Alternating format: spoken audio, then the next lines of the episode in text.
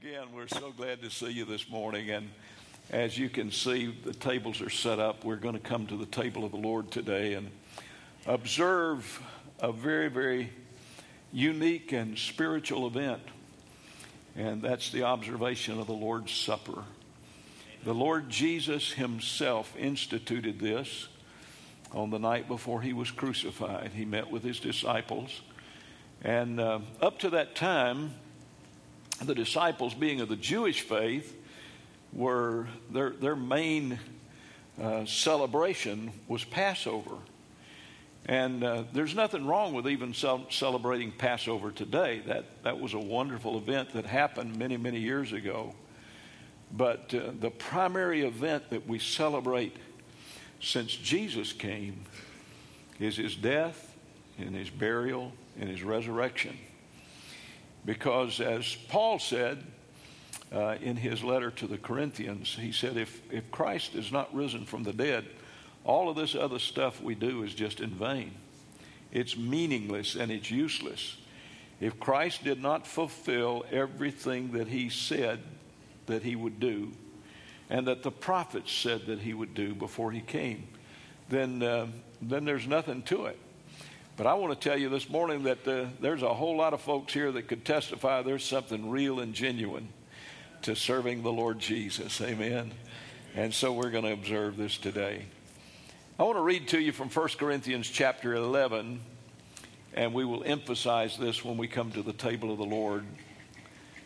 Paul said, For I have received from the Lord the teaching that I passed on to you that the Lord Jesus, on the night he was betrayed, took a piece of bread, gave thanks to God, broke it, and said, This is my body, which is for you. Do this in memory of me. In the same way, after the supper, he took the cup and said, This cup is God's new covenant, sealed with my blood. Whenever you drink it, do so in memory of me. This means that every time you eat this bread and drink from this cup, you proclaim the Lord's death until he comes.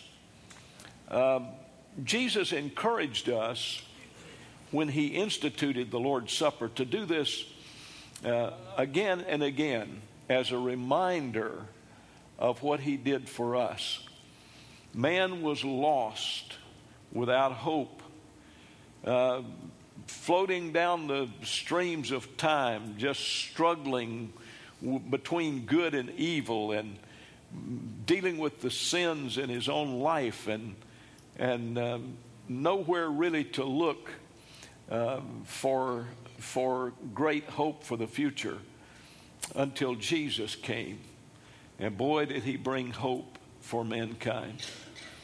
You know, the religions of the world, if you study religions, you, you will discover that without exception, every religion, with, ex, with, with the one exception of Christianity, the religions of the world all teach you that you have to strive to do something good enough to make you good enough or make you acceptable or, or uh, put you in position so that you can inherit something better in the next life. Only Christianity tells you that it's not what you do to please somebody else or God as they may project him to be.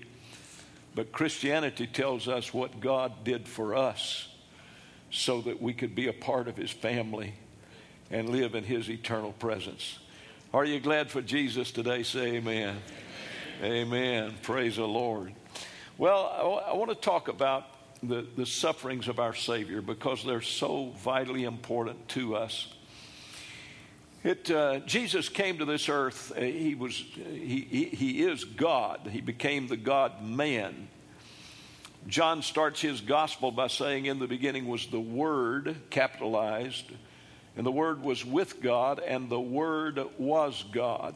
The same was in the beginning with God. All things were made by Him, and without Him was not anything made that was made."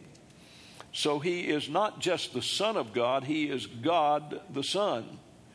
He is God who became flesh and dwelt among us.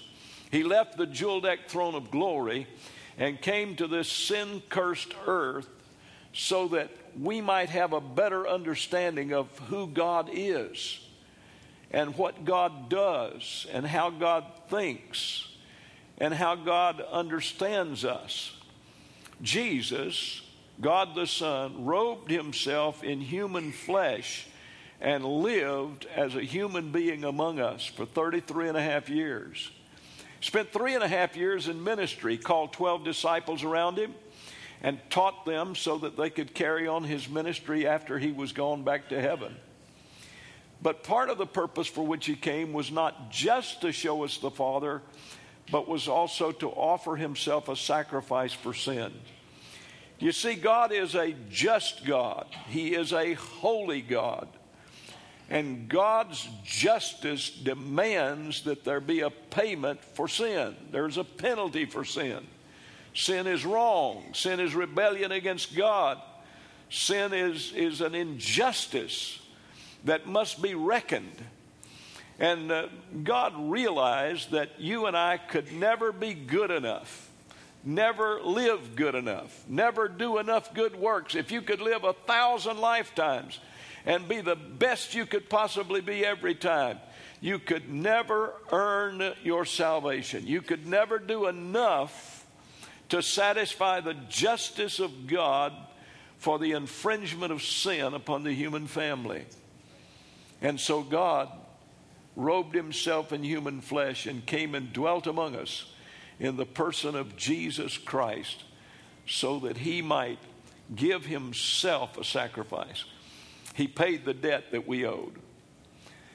It started actually the communion on the night before he was crucified. He gathered with his disciples in an upper room and he shared with them exactly what I just read to you about. And he told them, I'm I'm about to be crucified. In fact, he left that meeting in the upper room and went out from there to a garden and knelt beneath the old wine press in an olive garden and prayed, agonized in prayer with his heavenly Father. Part of his prayer was, Father, if, if there's any other way that salvation can be provided for mankind, then let this cup pass from me. But then he said, If there is no other way, then not my will, but your will be done. Aren't you glad that Jesus was willing to submit to the will of his heavenly Father? But that prayer was agony because he knew in the flesh, listen, living among us in the flesh, he knew what pain was like. He was tempted in all points like we are, the Bible says, and yet without sin. Thank the Lord. He lived that sinless life that's required to satisfy the justice of God. And, and in, in his life here among us, he dealt with tragedy, he dealt with heartache, he dealt with pain, he dealt with, he dealt with all of these things. He dealt with death. He lived in a family just like you are. He had a, he had a, a, a mother, he had an earthly uh, parent uh, that fathered him or uh, lived as a, a teacher and, and, and, a father to him by the name of Joseph. And, uh, and he, had, he had brothers and sisters, so he, he knew what the family was like. And how many of you know if you've got a family, there's going to be some pain somewhere sometime? Amen. One of the benefits of being an only child. There's not many. You have to kind of capitalize on them when you have them. So um, I, I, know when, uh, when my wife and I were sitting with my mom before she passed away, and, uh, and uh, we, we were discussing the difference between a family. Faye, Faye comes from a pretty good sized family, and I was raised basically as an only child. My brother was killed when I was very small. So um, I, I never knew what it was like to have siblings. And and, uh, and I, I shared with Faye, I said, you know, I, I really envy those people who have siblings that can help them in times like this, kind of share the load, share the responsibility, and somebody you can really talk to that understands. And, uh, and we talked about that. That's, that's, the, that's the upside of those siblings. But, but then I said, uh, you know, it's not too bad not to have anybody to argue with, too Uh, or fuss about any of the decisions. You just make them and that's it. Nobody has to. nobody has to tell you. So, so there. But, but back to the to the life of Jesus. He knew what pain was like, and he knew what was ahead of him when he was looking towards Calvary. And so he shared with his disciples what was ahead of him and what he needed them to, to do to help him. And he asked them, could, could you tarry with me? Would you pray with me during this time? And Jesus prayed as he knelt beneath the shadow of the old wine uh, uh, press. He prayed until his sweat took on a purplish hue and like great drops of blood dropped to the ground. He was agonizing in his spirit and in his soul, and his body was uh, trembling under the pressure of what was right ahead of him. And he agonized in prayer. And finally, there was a rustle at the gate. And here comes a band of people, a band of men, some with swords, some with staves, some with spears, all with lights of flaming torches. And they were coming for Jesus, led by the betrayer by the name of Judas. And they took Jesus from there. Now, by the way, don't ever think for a moment that either Jews or Romans could have killed Jesus. He gave himself a sacrifice for us. In fact, when they came, Simon Peter pulled out his sword, and uh, I think he was aiming to take this guy's head off, but he cut off his ear, and fortunately, Jesus healed it um, so that he didn't have to go without an ear. But uh, Simon Peter was, Jesus told him, said, "Put up your sword. This is not, this is not the time for that. This is what I came for. I came for this hour." And he said, "Don't you realize that right now, presently, at this moment, I could beckon heaven, and I would have twelve legions of angels at my disposal." In other words, there were 72,000 warring angels standing on the battlements of glory I believe, with drawn swords, ready to sweep down and clear that hillside or that, uh, that garden of any enemy of the Lord Jesus Christ. But Jesus said, No, I do this willingly. In fact, if you read through the sayings of the cross, he prayed that God would forgive them because they didn't know what they were doing. He, uh, he, he submitted himself, he gave his spirit into the hands of his heavenly Father. So what he did, he did willfully. But they went from the garden to Pilate's judgment hall. And in Pilate's judgment hall, they heard the trumped up charges that were leveled against Jesus. None of them were true. None of them had any witnesses that could verify the accusations that they were making. And so Pilate was trying to figure out a way to get around executing Jesus. And so he determined that he would be scourged. That was a, a Roman beating, a whipping. The, if you saw the Passion of the Christ, you saw the, the horrible beating that Jesus took in Pilate's judgment hall. They took, a, they took whips that had nine streamers on them, and in the end, sharp objects were tied so that it would cut the flesh when they when they beat the person, and they put 39 stripes on the back of Jesus. One of the Old Testament writers said that his back looked like a, a field that had been plowed, like furrows that had been cut in his back. His body was just cut with, with slice after slice from, from his neck to his hips. And, and history says that some of those came around, and when the soldier jerked back with a whip, it ripped open the skin of his abdomen and, and, and his very entrails were exposed. A horrifying beating. Many men died under a Roman beating. Jesus was very strong physically. You know, all of hell must have rejoiced at that point when they saw Jesus' body being beaten and saw his body weakening under the pressure of that suffering. And the enemy must have thought, boy, this is my day. I got victory. I'm destroying the very Son of God Himself. But I hear Isaiah the prophet saying, He was wounded for our transgressions, He was bruised for our iniquities. The chastisement of our peace was upon Him, and by His stripes we are healed. Hallelujah. Anybody been? Yes, give Him praise.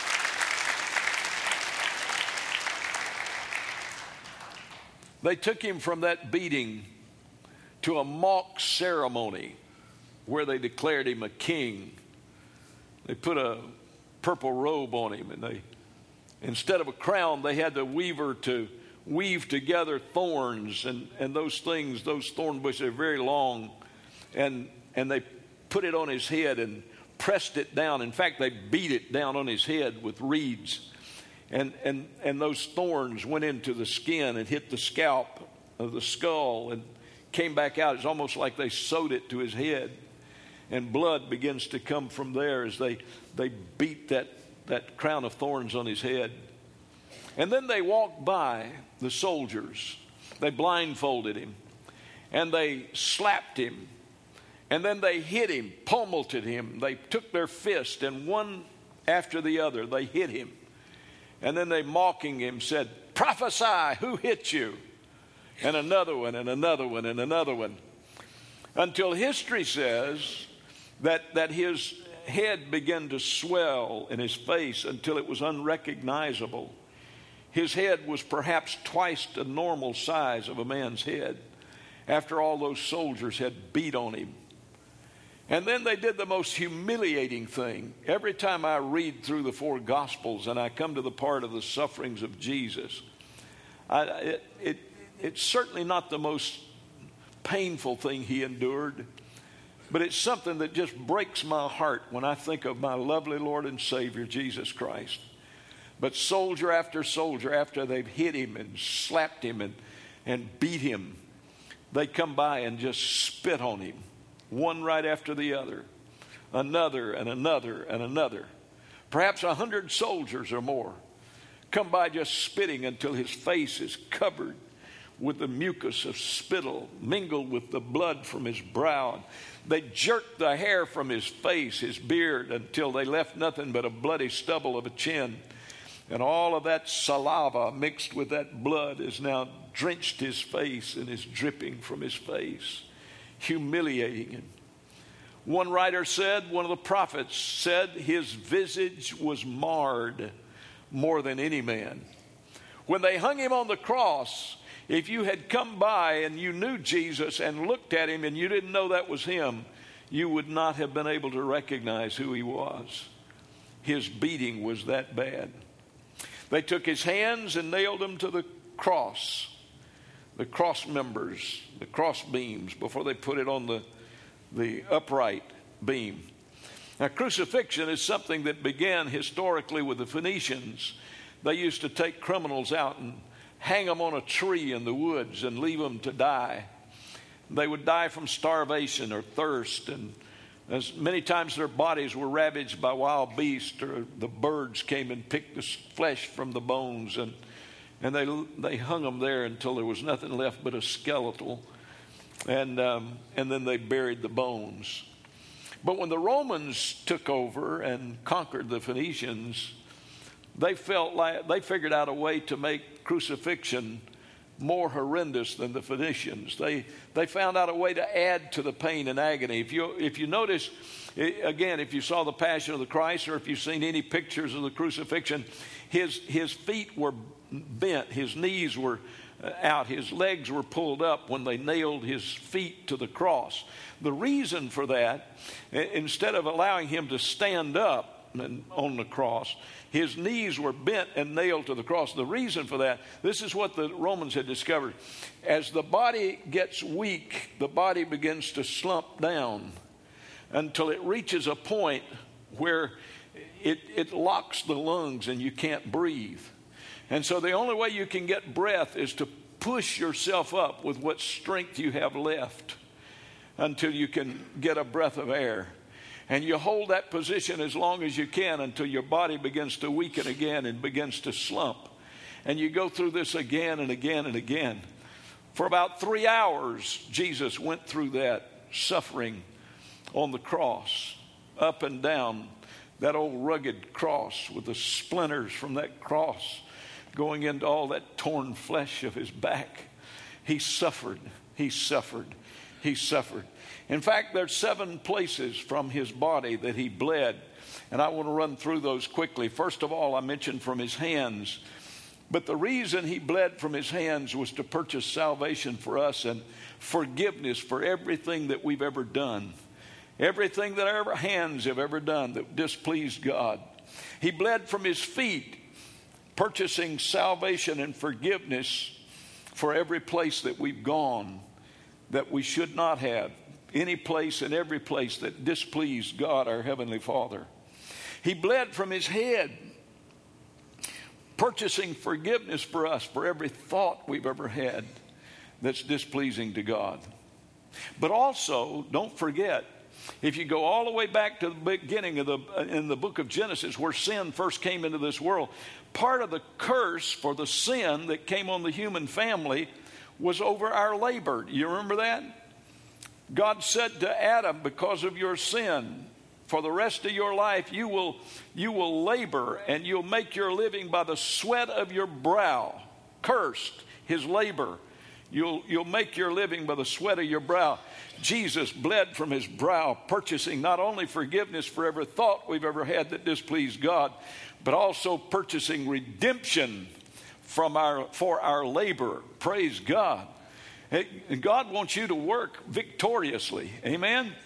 Don't live under the curse I, have I've had people come to the table of the Lord and exercise their faith concerning the forgiveness of God and the redemption of the blood of Jesus over their work and their labor. I've had people come back to me and say, Preacher, I got a raise the week after I stood on the Word of God and believed God by faith for victory over my work. Amen. Or somebody, I've, I've had people tell me, I got a job. I've been looking for a job. I didn't, and, and my labor was cursed, but I have claimed victory through the shed blood of Jesus Christ over my labor. And from now on, my labor is blessed, not cursed. Amen. How many of you want your workplace blessed and not cursed? Amen. We, we, listen, folks, we who have been redeemed by the blood of Jesus ought to be a blessing to the place where we work. They ought to recognize something different about us because there is. He bled from his face, purchase, purchasing forgiveness for every evil word that we've ever spoken. He bled from his back, and I told you a while ago the prophecy in Isaiah that talked about by stripes we're healed.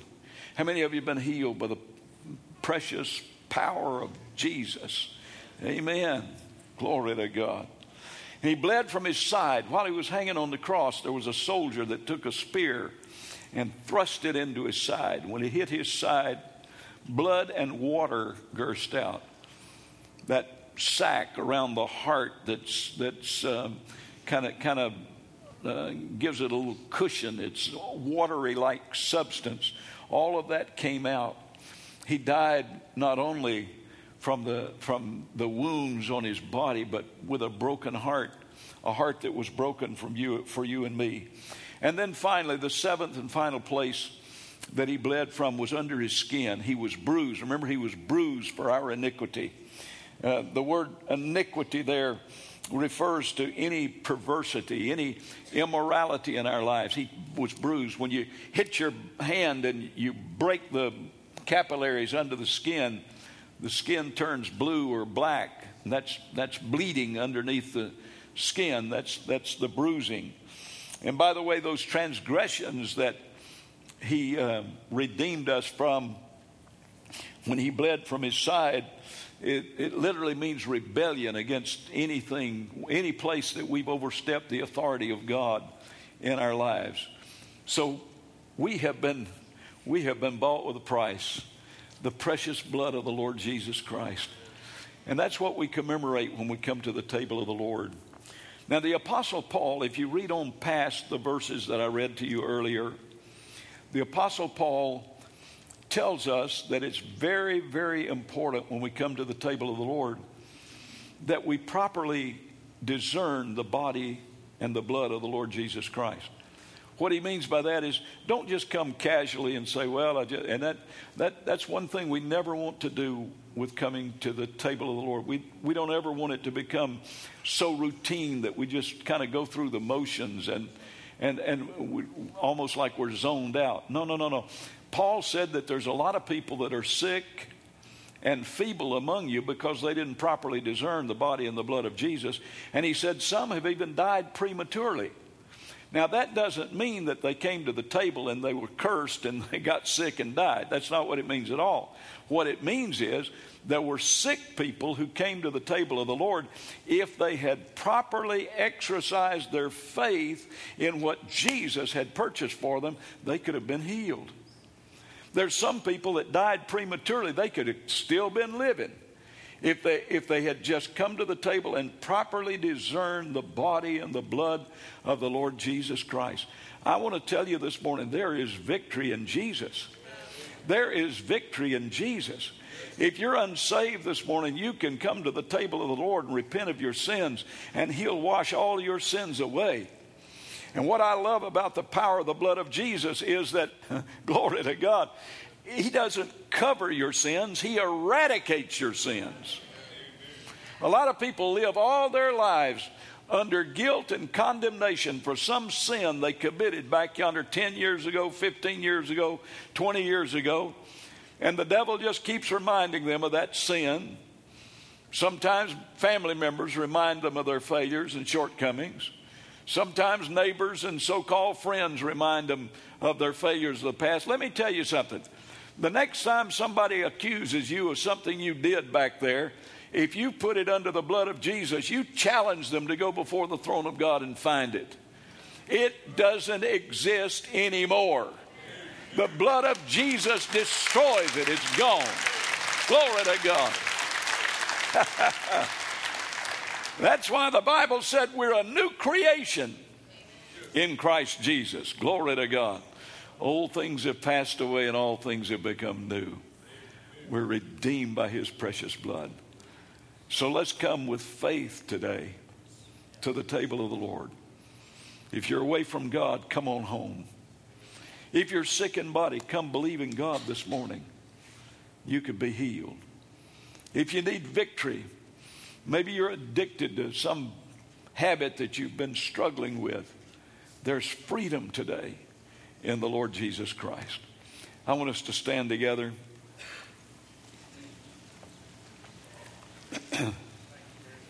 I'm going to ask Brother Charles Langster if he'll help us over at, the, at, this table, if you will, please, Brother Charles. And Pastor Reagan Summers will help us here in the middle. And, and um, Pastor George, if you'll help us over here, please. Let me give you a few instructions logistically, and then we will we will prepare to receive the table of the Lord. Pastor Tony is going to help us by uh, serving the platform and the sound booth back there, technical people.